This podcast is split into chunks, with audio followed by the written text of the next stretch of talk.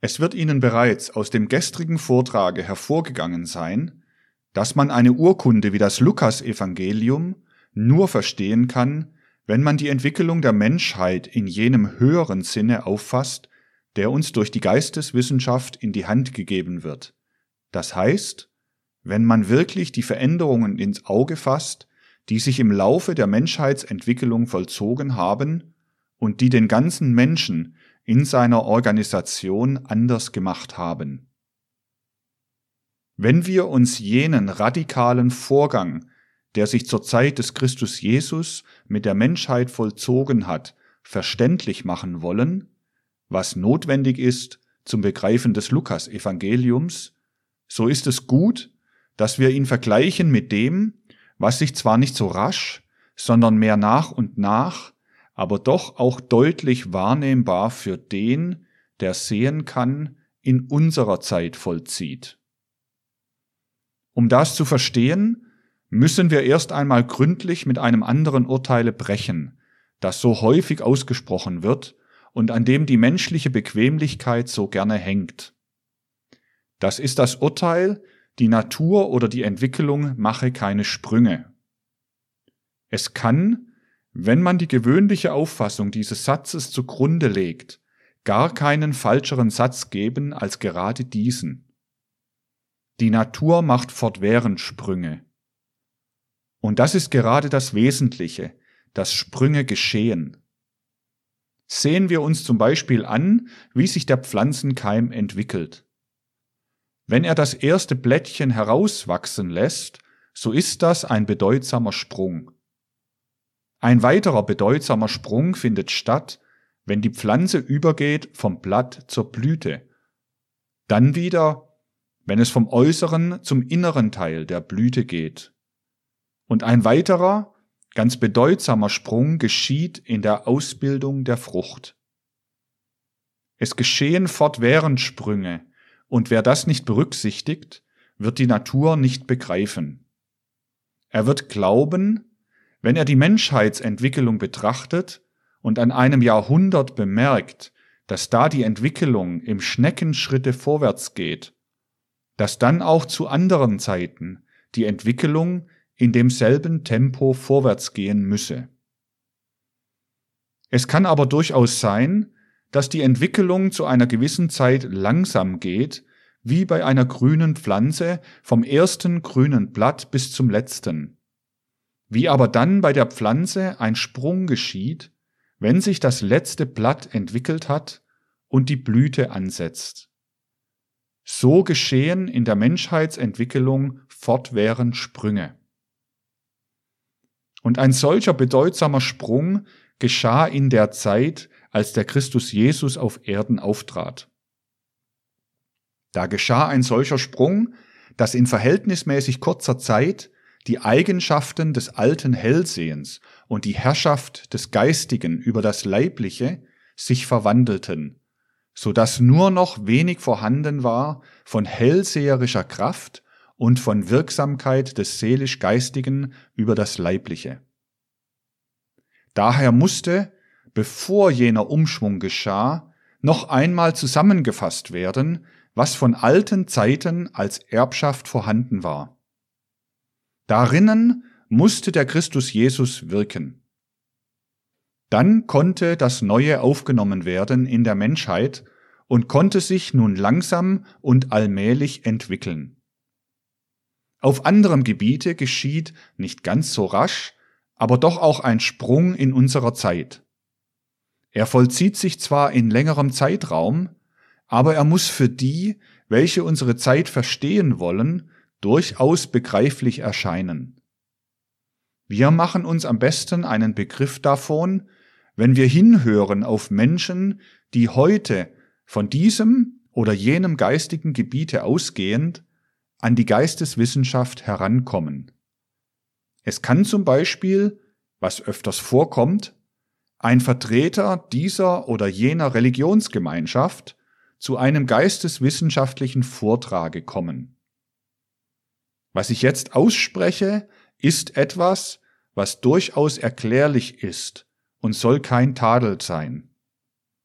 Ein solcher Mensch hört sich also einen geisteswissenschaftlichen Vortrag an, der sich etwa gerade mit dem Wesen des Christentums befasst und sagt hinterher, das ist ja alles sehr schön, und im Grunde genommen widerspricht es gar nicht dem, was wir von der Kanzel oder vom Lehrstuhle herab auch sagen.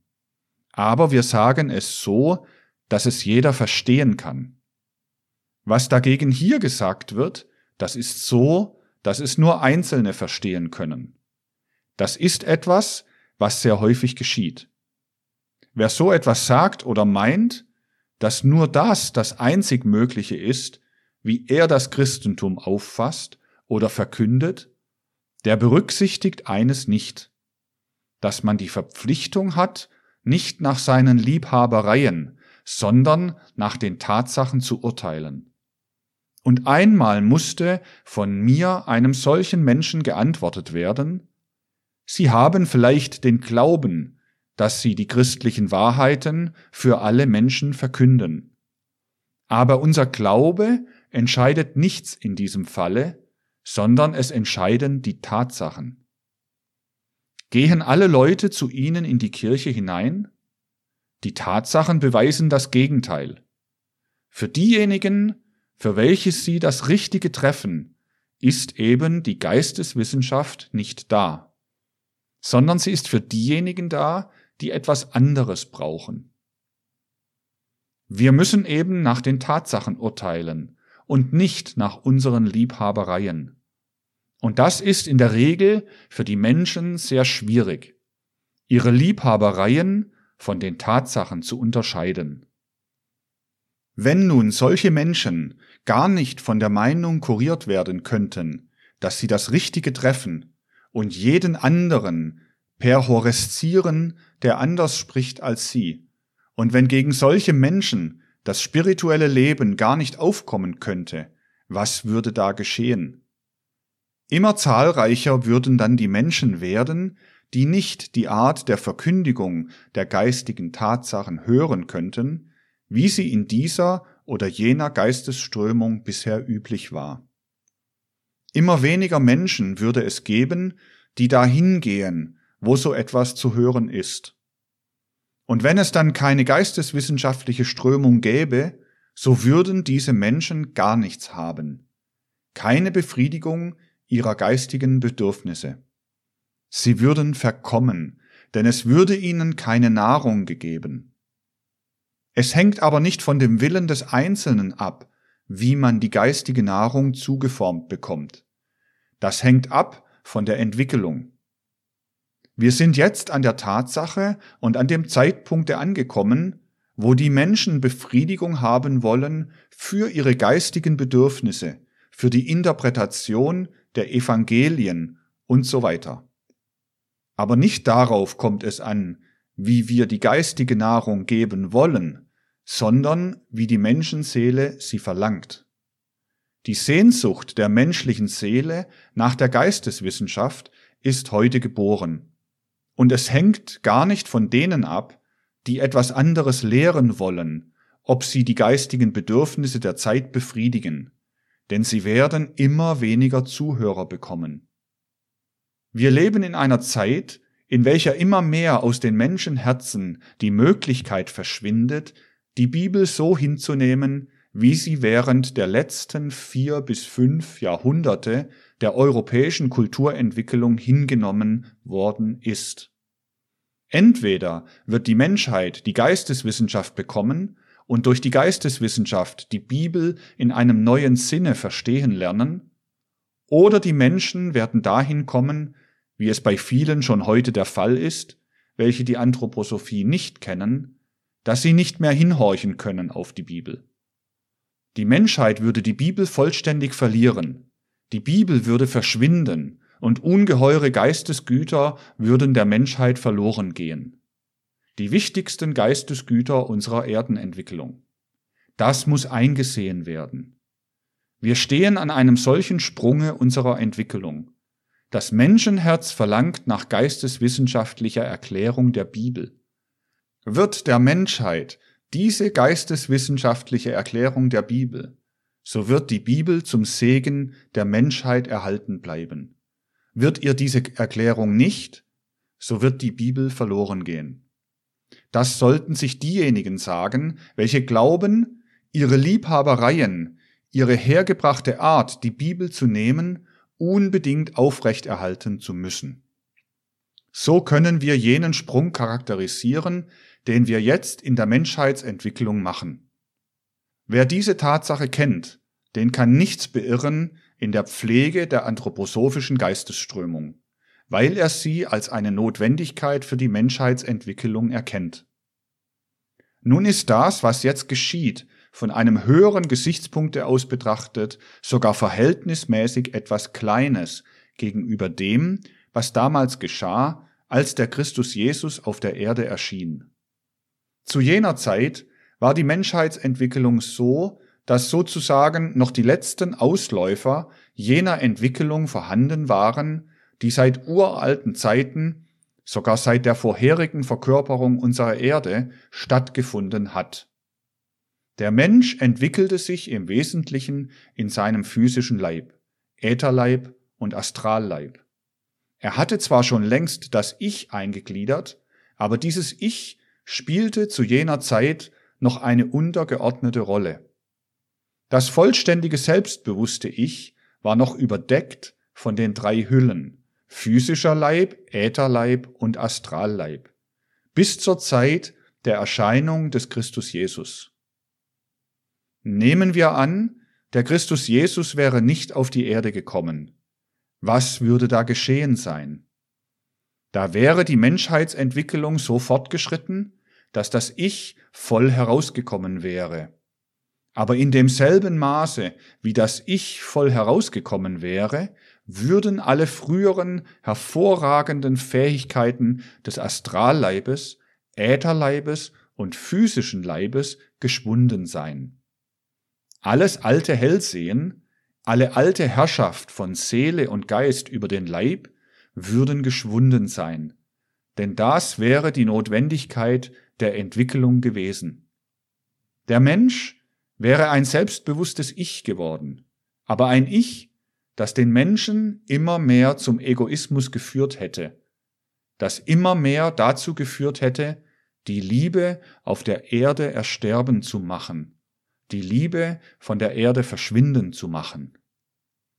Iche wären die Menschen auch geworden, aber ganz egoistische Iche. Das ist das Wesentliche. Die Menschheit war in dem damaligen Zeitpunkt reif, um zu der Entwicklung des Selbstes, des Ich aufzusteigen. Daher war sie aber zu gleicher Zeit darüber hinaus, in der alten Weise auf sich wirken zu lassen. In der alten hebräischen Entwicklung konnte zum Beispiel das Gesetz, die Verkündigung vom Sinai, deshalb wirken, weil das Ich noch nicht völlig herausgetreten war und dem astralischen Leibe, der als höchstes dastand, sozusagen eingeflößt und eingeprägt wurde, was er tun und fühlen sollte, um in der Außenwelt in der richtigen Weise zu handeln.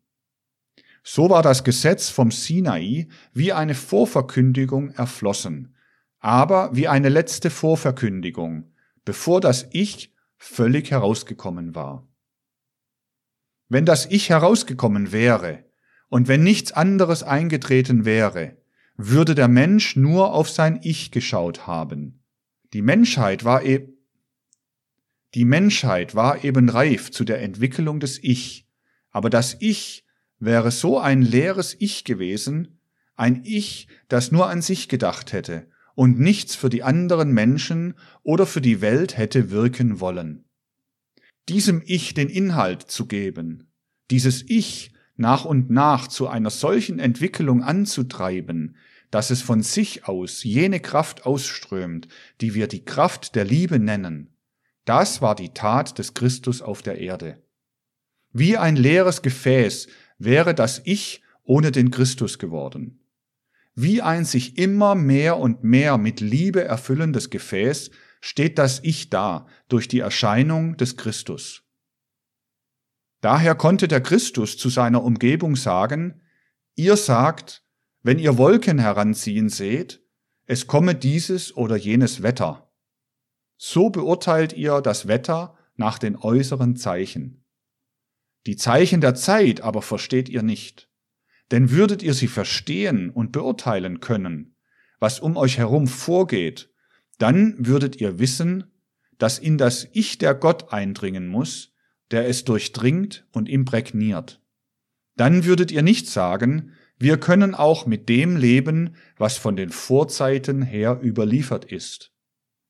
Was von den Vorzeiten stammt, das geben euch die Schriftgelehrten und Pharisäer, welche das Alte bewahren und nichts hinzukommen lassen wollen zu dem, was vorher an die Menschen herangetreten ist. Das ist aber ein Sauerteig, der nichts weiter wirken wird in der Menschheitsevolution.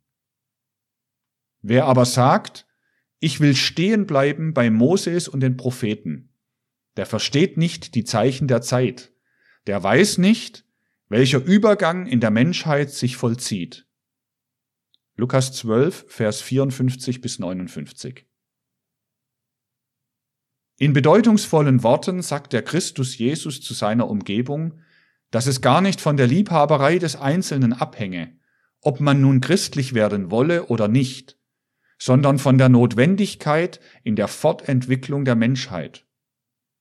Begreiflich machen wollte er mit den Reden, die uns im Lukas-Evangelium überliefert sind, als die von den Zeichen der Zeit, dass der alte Sauerteig bei den Schriftgelehrten und Pharisäern, die nur das Alte bewahren, nicht mehr ausreiche. Und glauben, dass er ausreiche, könne nur derjenige, der nicht die Verpflichtung fühlt, nach den Notwendigkeiten zu urteilen, die für die Entwicklung der Welt gelehrt werden, der alles nach seinen Liebhabereien beurteilt. Daher nannte der Christus Jesus das, was die Schriftgelehrten und Pharisäer wollten, eine Unwahrheit, etwas, was nicht mehr mit der äußeren Welt stimmt. Das würde der Ausdruck eigentlich bedeuten.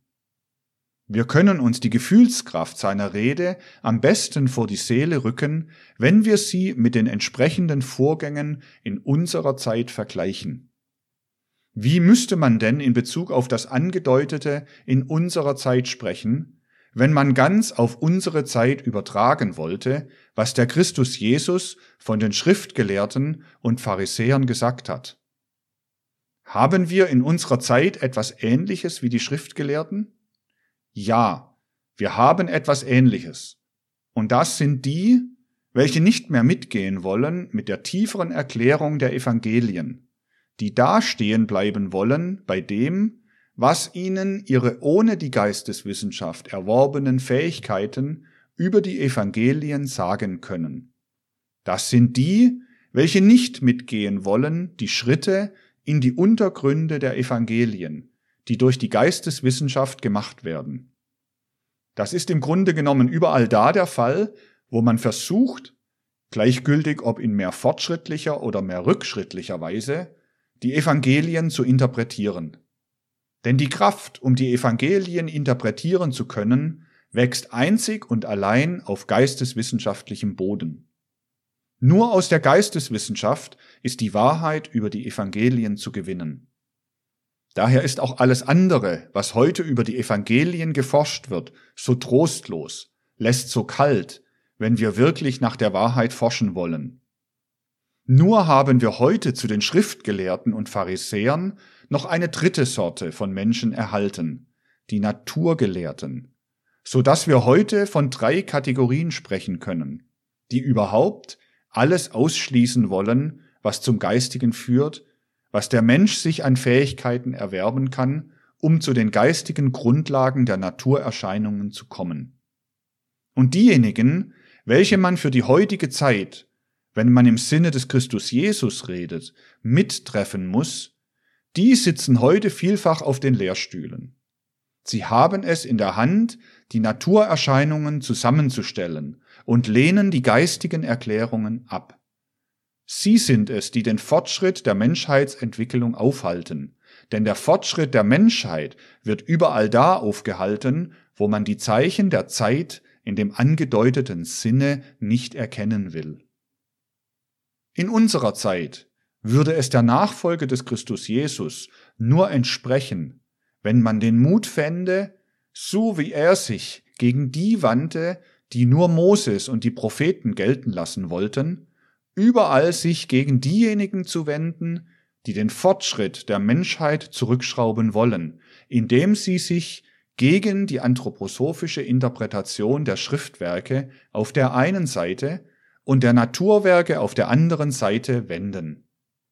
Es sind zuweilen wirklich gutmeinende Leute, die gern einmal da oder dort hinein einen vagen Frieden vermitteln möchten. Allen solchen Leuten müsste etwas davon ins Herz wachsen, was gerade der Christus Jesus im Sinne des Lukas Evangeliums gesprochen hat.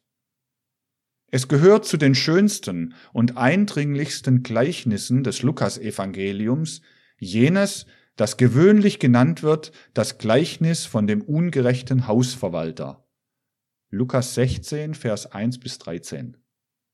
Da wird erzählt, ein reicher Mann hatte einen Hausverwalter, von dem ihm gesagt worden war, dass er ihm sein Gut verschwende. Er beschloss daher, diesen Hausverwalter zu entlassen. Dieser aber war im höchsten Grade darüber bestürzt und fragte sich, was soll ich nun tun? Ich kann mich nicht dadurch ernähren, dass ich irgendwie Ackerbauer werde, denn das verstehe ich nicht. Ich kann auch nicht Bettler werden, denn zu betteln schäme ich mich. Da kam er auf ein Auskunftsmittel. Er sagte sich, ich habe ja als Verwalter immer die Leute, die mit mir in Berührung kamen, so behandelt, dass ich nur auf die Interessen meines Herrn gesehen habe. Daher haben sie mich nicht besonders gern, weil ich auf ihre Interessen nicht gesehen habe. Ich muss etwas tun, damit sie mich aufnehmen bei sich, damit ich nicht zugrunde gehe. Ich werde etwas tun, damit die Leute sehen, dass ich Wohlwollen für sie habe. Da kam er zu einem der Schuldner seines Herrn, fragte ihn, wie viel bist du schuldig? und ließ ihn die Hälfte der Schuld abstreichen. Ebenso machte er es bei den anderen. Auf diese Weise suchte er das Wohlwollen der Schuldner zu erreichen, damit er, wenn ihn sein Herr fortjagt, zu den Leuten gehen und Aufnahme finden könne und nicht Hungers sterbe. Das ist der Zweck. Nun heißt es im Evangelium weiter, worüber vielleicht dieser oder jener, der das Lukas-Evangelium liest, recht erstaunt sein könnte. Vers 8. Und der Herr lobte den ungerechten Haushalter, dass er klüglich getan hatte. Es hat wirklich von der Sorte der Leute, die heute die Evangelien erklären, welche gegeben, die sich Gedanken machten, welcher Herr damit gemeint sei, trotzdem da ganz deutlich steht, dass Jesus selber den Verwalter wegen seiner Klugheit gelobt hat. Und dann heißt es weiter, denn die Kinder dieser Welt sind klüger, denn die Kinder des Lichtes in ihrem Geschlecht. So steht es seit Jahrhunderten in der Bibel. Man möchte sich fragen, ob denn niemand darüber nachgedacht hat, was das heißen soll. Die Kinder dieser Welt sind klüger, denn die Kinder des Lichtes in ihrem Geschlechte. In ihrem Geschlechte steht überall in den verschiedenen Bibelübersetzungen. Wenn jemand mit bloß einiger Kenntnis den griechischen Text übersetzen würde, er müsste ihn natürlich richtig übersetzen, dann aber hieße es richtig, denn die Kinder dieser Welt sind klüger als die Kinder des Lichtes in ihrer Art. Das heißt, nach ihrer Art sind die Kinder der Welt klüger als die Kinder des Lichtes. Nach dem, wie sie es verstehen, sind sie klüger, meinte der Christus. Diejenigen, die seit Jahrhunderten diese Stelle übersetzt haben, haben einfach bis heute die Bezeichnung in ihrer Art verwechselt mit einem Wort, das zwar in der griechischen Sprache sehr ähnlich klingt, sie haben es mit Geschlecht verwechselt, weil man unter Umständen dieses Wort auch für den anderen Begriff brauchte. Ist es möglich, so möchte man fragen, dass sich durch Jahrhunderte hindurch eine solche Sache fortschleppte und dass neuere Menschen auftreten, von denen gesagt wird, dass sie gute Bibelübersetzungen zustande gebracht haben und sich bemüht haben, den richtigen Text herzustellen, die es nicht anders machen? Bei Weizsäcker zum Beispiel steht es gerade so.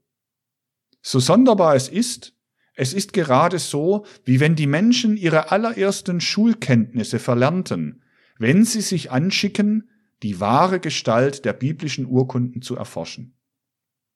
Vor allen Dingen wird die geisteswissenschaftliche Weltanschauung dazu führen müssen, die biblischen Urkunden der Welt wieder so zu geben, wie sie sind. Denn die Welt hat heute die Bibel nicht und sie kann sich gar keine Vorstellung machen, wie diese Bücher sind. Man könnte geradezu fragen, sind das die biblischen Bücher? Nein, sie sind es in den wichtigsten Teilen geradezu nicht. Ich will Ihnen das auch noch näher zeigen. Was soll denn überhaupt mit diesem Gleichnis vom ungerechten Haushalter gesagt werden? Das ist klar darin ausgedrückt. Der Hausverwalter hat sich überlegt, wenn ich hier fortgehen muss, dann muss ich mich bei den Leuten beliebt machen. Er hat eingesehen, dass man nicht zweien Herren dienen kann.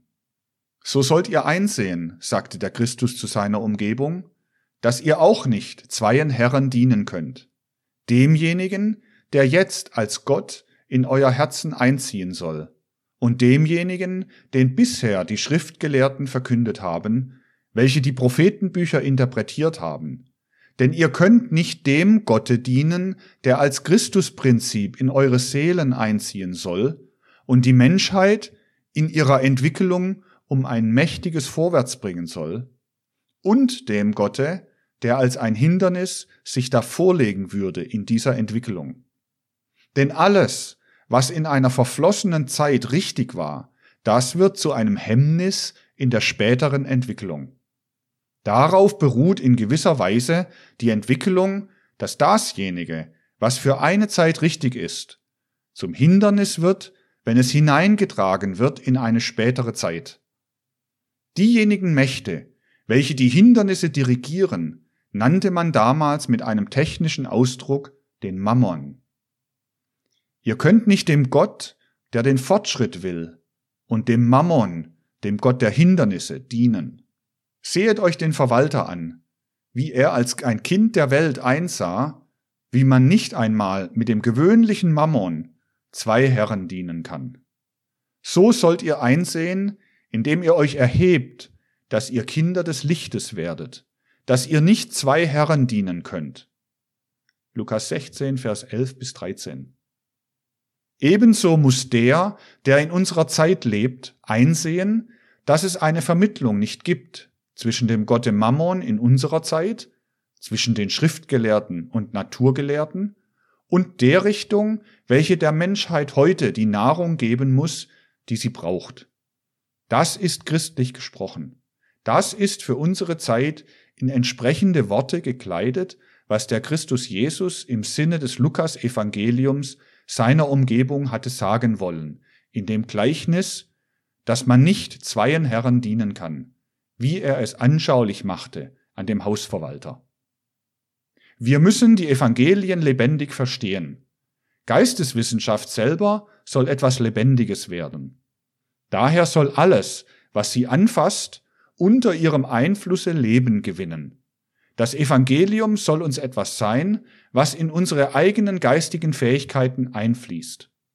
Wir sollen nicht nur davon schwatzen, dass man zur Zeit des Christus Jesus die Schriftgelehrten und Pharisäer abweisen konnte, denn dann gedächten wir wieder nur einer verflossenen Zeit, sondern wir sollen wissen, wie in unserer Zeit dasjenige lebendig wird und wo in unserer Zeit die Nachfolge dessen liegt, was der Christus Jesus für seine Zeit als den Gott Mammon bezeichnete. Das ist das lebendige Verstehen. Das ist aber auch das, was eine tiefe, bedeutsame Rolle in dem spielt, was uns im Lukas Evangelium erzählt wird. Denn es verbindet sich mit dieser Anschauung, die eben jetzt klar gemacht worden ist, mit dem Gleichnis, das nur im Lukas Evangelium steht, einer der allerwichtigsten Begriffe im Evangelium überhaupt. Und wir können uns diesen allerwichtigsten Begriff des Evangeliums nur in unser Gemüt schreiben, wenn wir in der Lage sind, uns noch einmal in gewisser anderer Weise die Beziehung des Buddha und des von ihm gegebenen Einschlages zu dem Christus Jesus herstellen zu können.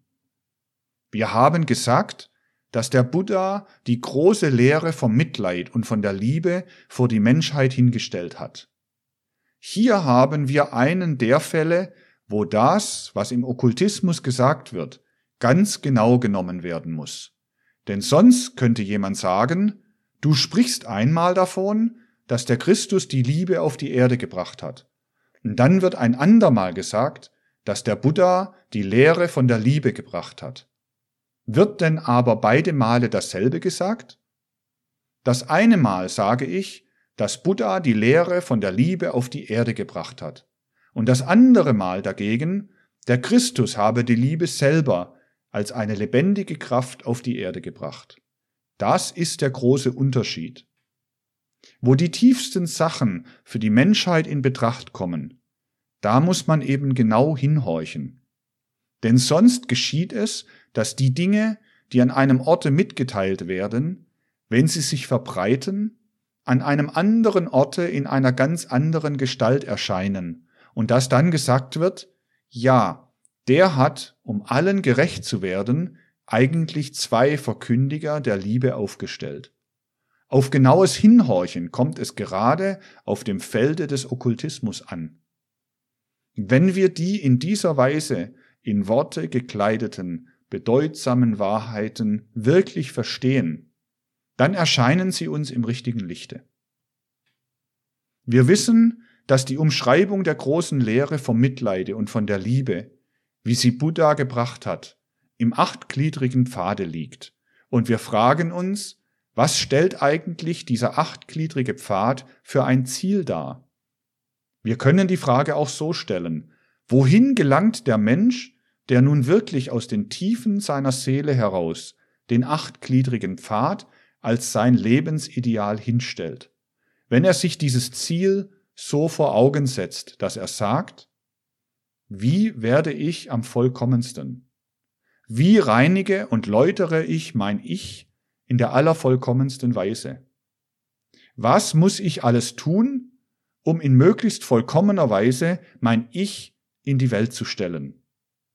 Er wird sich sagen, wenn ich alles beobachte, was im achtgliedrigen Pfade gesagt wird, dann wird mein Ich das denkbar vollkommenste werden, denn alles geht auf die Läuterung und Veredelung des Ich. Alles, was aus diesem wunderbaren achtgliedrigen Pfade herausstrahlen kann, soll sich sozusagen in uns hineinarbeiten. Alles ist Arbeit unseres Ich an seiner Vervollkommnung. Das ist das Wesentliche. Wenn also die Menschheit das, was der Buddha als das Rad des Gesetzes rollen ließ, wie der technische Ausdruck heißt, weiter bei sich entwickeln würde, so würde sie nach und nach dazu kommen, möglichst vollkommene Iche zu haben, beziehungsweise zu wissen, welches die vollkommensten Iche sind. Im Gedanken als Weisheit würde die Menschheit die vollkommensten Iche haben. Wir könnten auch sagen, Buddha hat der Menschheit die Weisheit von der Liebe und dem Mitleid gebracht. Und wenn wir unseren Astralleib so durchsetzen, dass er ganz ein Produkt des achtgliedrigen Pfades ist, dann wissen wir, was wir wissen sollen über die Gesetze von der Lehre des achtgliedrigen Pfades. Aber es ist ein Unterschied zwischen der Weisheit, dem Gedanken und der lebendigen Kraft, die wirkt. Und es ist ein Unterschied zu wissen, wie das Ich sein muss und die lebendige Kraft in sich einfließen zu lassen, die dann wieder von dem Ich ausfließen kann in alle Welt, so wie von dem Christus ausfließend diese Kraft wirkte auf die Astralleiber, Ätherleiber und physischen Leiber seiner Umgebung. Zu wissen, was der Inhalt der Lehre vom Mitleid und von der Liebe ist, das ist der Menschheit möglich geworden durch den Einschlag, den der große Buddha gebracht hat. Was dagegen der Christus gebracht hat, das ist zunächst eine lebendige Kraft, ist nicht Lehre.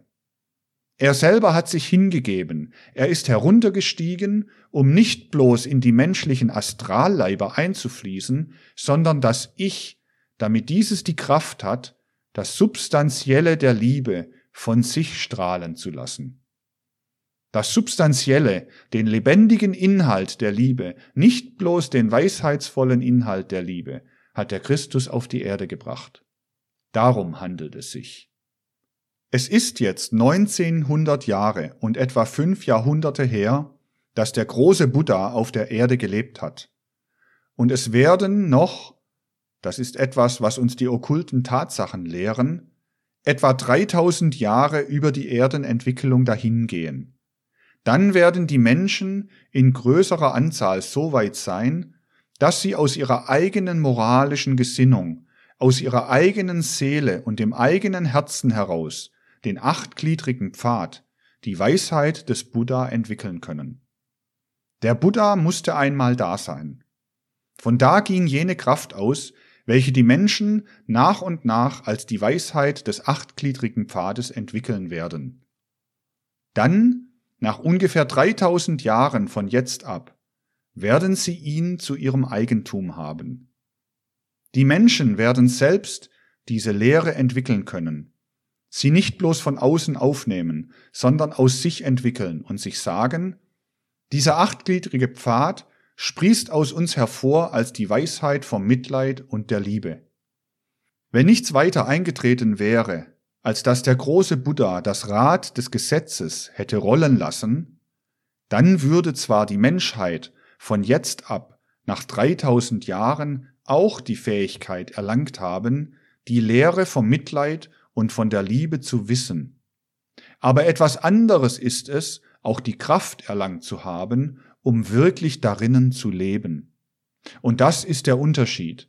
Nicht nur vom Mitleid und der Liebe zu wissen, sondern unter dem Einflusse einer Individualität auch diese Kraft zu entwickeln.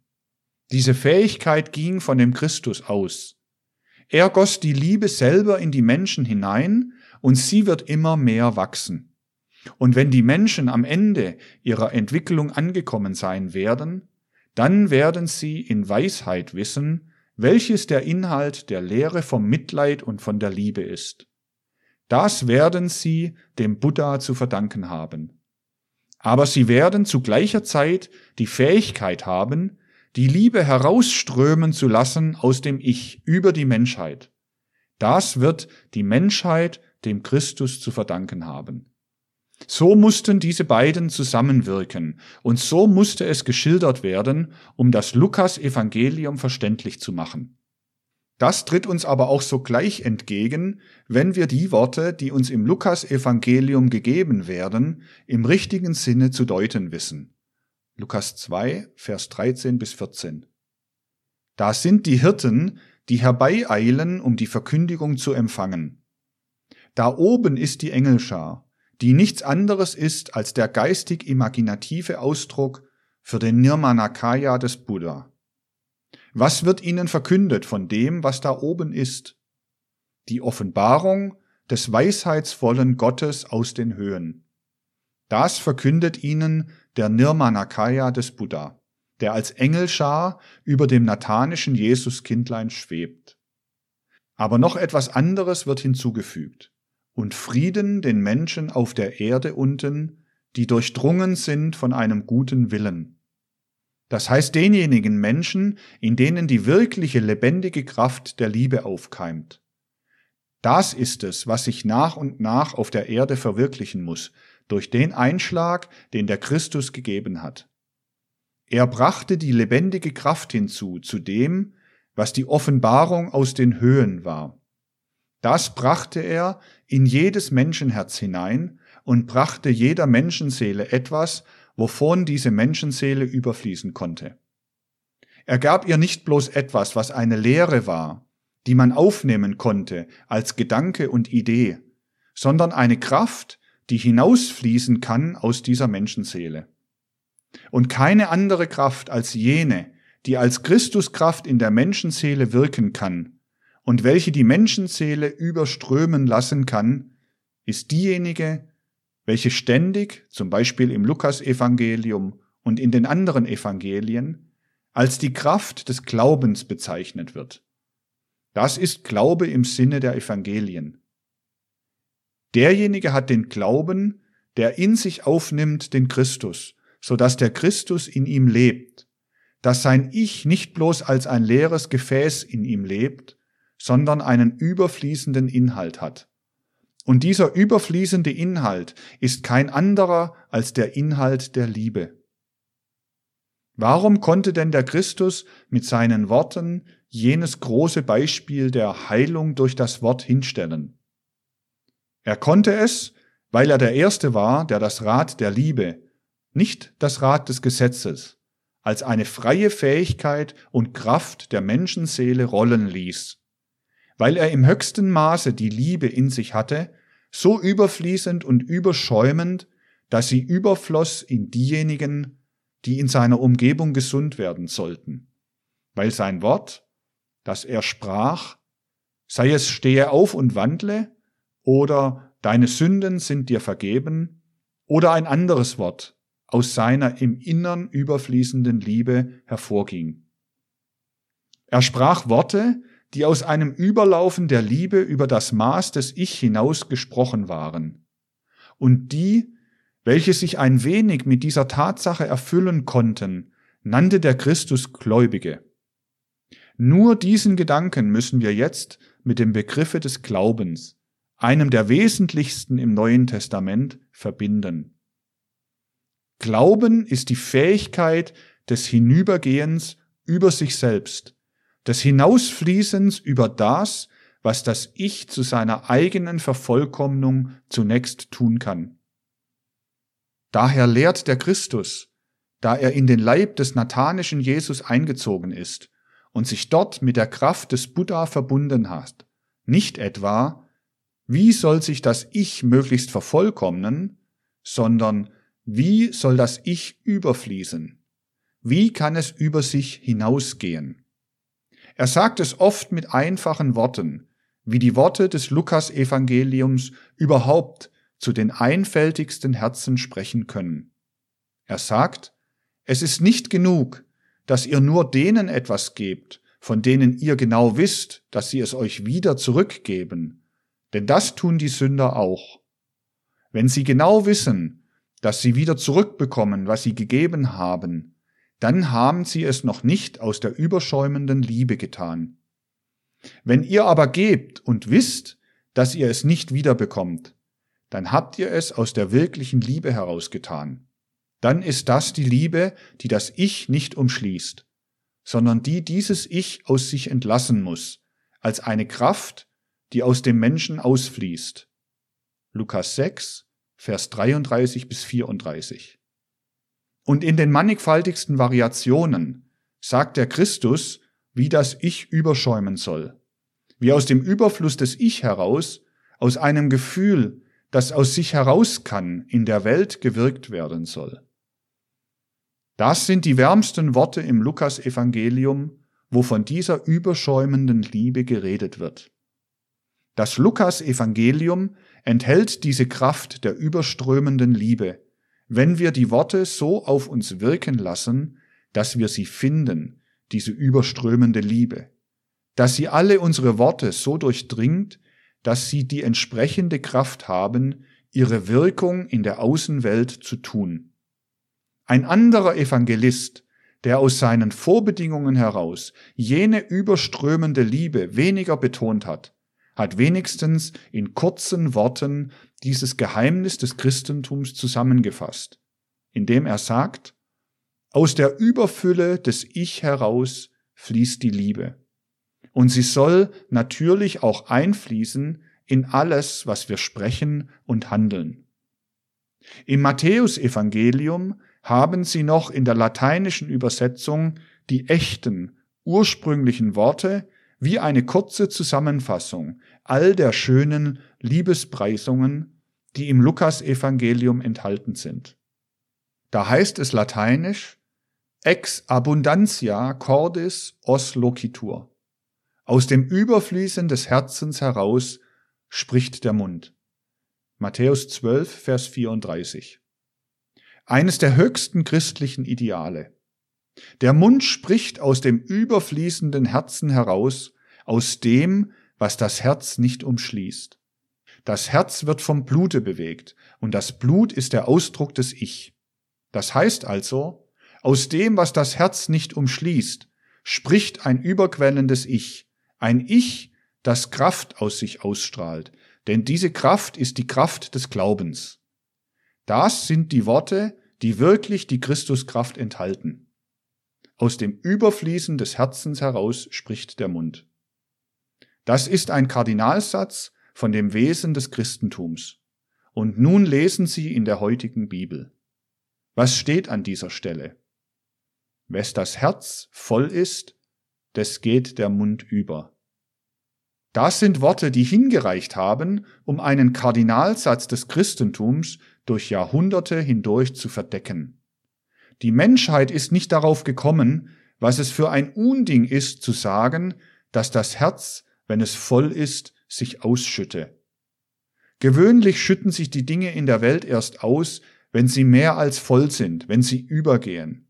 So hat sich die Menschheit, das soll keine Kritik sein, notwendigerweise in eine Vorstellung eingesponnen, welche einen allerwichtigsten, einen Kardinalsatz des Christentums geradezu verdeckt hat und wurde nicht einmal darauf aufmerksam, dass an dieser Stelle eine völlige Unmöglichkeit steht.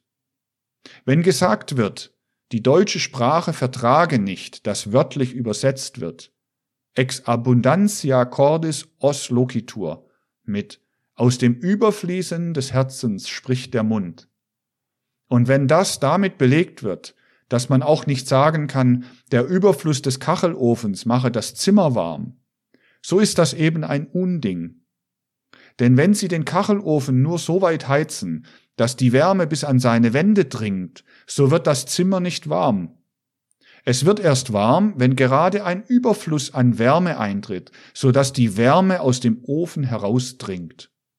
So stoßen wir hier auf eine wichtige Sache. Ein Kardinalsatz des Christentums, auf dem ein Teil des Lukas-Evangeliums aufgebaut ist, wird zugedeckt, so dass die Menschheit gerade an wichtigster Stelle nicht hat, was im Evangelium steht. Diese Kraft, die aus dem menschlichen Herzen heraus überfließen kann, ist die Christuskraft. Herz steht hier für Ich. Was das Ich über sich hinaus schaffen kann, das fließt hinaus durch das Wort.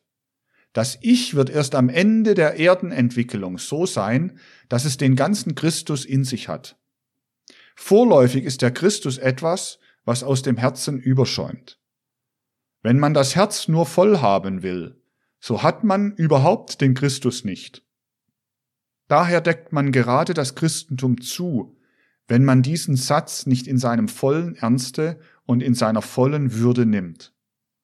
Die wichtigsten Dinge, das Wesen des Christentums, wird richtig zutage treten durch das, was die Geisteswissenschaft als Erklärung der hohen Urkunden des Christentums zu sagen hat. Durch das Lesen in der Akasha-Chronik der geistigen Welt deckt sie den ursprünglichen Sinn auf und ist dadurch in der Lage, die Urkunden in ihrer Wahrheit zu lesen. Und jetzt werden wir verstehen, wie die Menschheit in die Zukunft hinein vorwärts schreitet. Derjenige, der sich fünf bis sechs Jahrhunderte vor unserer Zeitrechnung vom Bodhisattva zum Buddha entwickelt hat, ist damit so in die geistige Welt aufgestiegen, dass er nun als Nirmanakaya wirkt. Er ist damit auf eine höhere Stufe gehoben worden und braucht nicht mehr in einen physischen Leib hinunterzusteigen. Die Wirkungsweisen, die er als Bodhisattva hatte, sind in einer anderen Art wieder vorhanden. Als er damals vom Bodhisattva zum Buddha wurde, übergab er das Amt des Bodhisattva an einen anderen. Da wurde ein anderer sein Nachfolger, ein anderer zum Bodhisattva. Das drückt die buddhistische Legende durch etwas aus, was für das tiefere Christentum eine tiefe Wahrheit ist. Es wird erzählt, bevor die Individualität des Bodhisattva zu ihrem Buddha-Werden heruntergestiegen ist, habe sie die himmlische Tiara abgenommen und dem ihr folgenden Bodhisattva aufgesetzt. Der folgende Bodhisattva wirkt weiter mit seiner etwas anders gearteten Mission. Auch ihm ist es vorgesetzt, ein Buddha zu werden. Gerade zu jener Zeit, wenn eine Anzahl Menschen aus sich selbst heraus die Lehre vom achtgliedrigen Pfade entwickelt haben werden, in etwa 3000 Jahren, wird derjenige zum Buddha werden, der zum Bodhisattva geworden ist, als sein Vorgänger Buddha wurde. Fünf bis sechs Jahrhunderte vor unserer Zeitrechnung wurde er mit seiner Mission betraut. Er wird ein Buddha werden nach 3000 Jahren, von unserer Zeit angefangen gerechnet. Das ist derjenige, den die orientalische Lehre als den Maitreya Buddha kennt. Damit der jetzige Bodhisattva zum Maitreya Buddha werden kann, muss eine größere Anzahl von Menschen aus dem eigenen Herzen heraus die Lehre vom achtgliedrigen Pfade entwickelt haben. Die Menschen werden dann in einer größeren Anzahl so weise sein, dass sie das können. Dann wird derjenige, der jetzt Bodhisattva ist, eine neue Kraft in die Welt bringen. Wenn nun bis dahin nichts weiter geschehen würde, so würde er zwar Menschen finden, die durch innere Versenkung die Lehre vom achtgliedrigen Pfade ausdenken können, aber nicht solche Menschen, die aus dem innersten Wesen ihrer Seele heraus die überschäumende Kraft der Liebe, die lebendige Liebe haben. Diese lebendige Kraft der Liebe muss in der Zwischenzeit einströmen, damit der Maitreya Buddha nicht nur Menschen findet, die einsehen, was Liebe ist, sondern Menschen, die in sich die Kraft der Liebe haben. Dazu musste der Christus auf die Erde herabsteigen.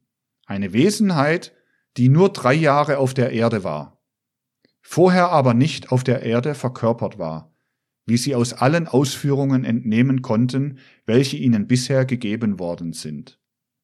Die dreijährige Anwesenheit des Christus auf der Erde von der Johannestaufe bis zum Mysterium von Golgatha, war die Ursache dazu, dass sich auf der Erde hinfort die Liebe immer mehr und mehr in das menschliche Herz, in die menschliche Seele ergießen wird, in das menschliche Ich, mit anderen Worten, so dass die Menschen immer mehr und mehr von dem Christus durchzogen sein werden, damit am Ende der Erdenentwicklung das Ich des Menschen ganz ein Christus erfülltes sein wird. So wie die Lehre vom Mitleid und von der Liebe zuerst durch den Bodhisattva angeregt werden musste, so musste die Substanz der Liebe durch denjenigen auf die Erde gebracht werden, der sie aus Himmelshöhen herunterbrachte und sie nach und nach zum Eigentum des eigenen menschlichen Ich werden lässt. Wir dürfen nicht sagen, dass die Liebe vorher nicht dagewesen wäre. Es war nicht jene Liebe vorher da, die unmittelbar Eigentum des menschlichen Ich sein konnte. Es war eine Liebe, die inspiriert wurde, die der Christus herunterströmen ließ aus kosmischen Höhen, die ebenso unbewusst einströmte, wie der Bodhisattva vorher unbewusst einströmen ließ, die Lehre von dem achtgliedrigen Pfad.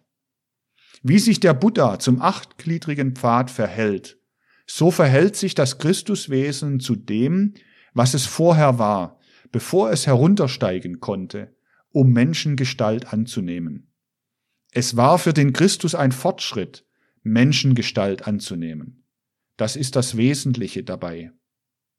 Der Nachfolger des Buddha, der heute ein Bodhisattva ist, ist denjenigen, die in der Geisteswissenschaft bewandert sind, wohlbekannt. Und es wird schon einmal die Zeit kommen, wo über diese Tatsachen ausführlich gesprochen werden wird, wo auch der Name dieses Bodhisattva zu nennen ist, der dann zum Maitreya Buddha werden wird. Jetzt, wo schon so viele der Außenwelt unbekannte Tatsachen gesagt worden sind, müssen wir uns darauf beschränken, nur darauf hinzuweisen. Wenn dieser Bodhisattva auf der Erde erscheinen und zum Maitreya Buddha werden wird, dann wird er auf der Erde vorfinden die Saat des Christus.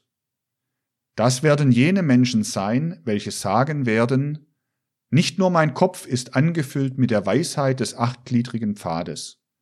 Ich habe nicht nur die Lehre, die Weisheit von der Liebe, sondern mein Herz ist voll von der lebendigen Substanz der Liebe, von dem, was überfließt und hinausstrahlt in die Welt.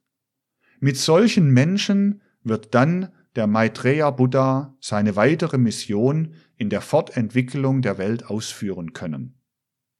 So schließen sich die Dinge zusammen, und so erst verstehen wir das Lukas Evangelium in seiner Tiefe. Es spricht uns nicht von einer Lehre, es spricht uns von jener Wesenheit, die in die Erdenwesen, in die menschliche Organisation substanziell einfloss. Das ist eine Tatsache, die man im Okkultismus so ausdrückt, dass man sagt, die Bodhisattvas, welche zu Buddhas werden, können die Erdenmenschen in Bezug auf ihren Geist durch Weisheit erlösen. Sie können aber niemals den ganzen Menschen erlösen. Denn der ganze Mensch kann nur erlöst werden, wenn nicht nur Weisheit, sondern wenn warme Liebeskraft seine ganze Organisation durchströmt. Die Seelen zu erlösen durch die Flut von Liebe, welche der Christus auf die Erde gebracht hat, das war die Aufgabe des Christus. Die Weisheit von der Liebe zu bringen, war die Aufgabe der Bodhisattvas und des Buddha. Die Kraft der Liebe der Menschheit zu bringen, war die Aufgabe des Christus. Das müssen wir unterscheiden.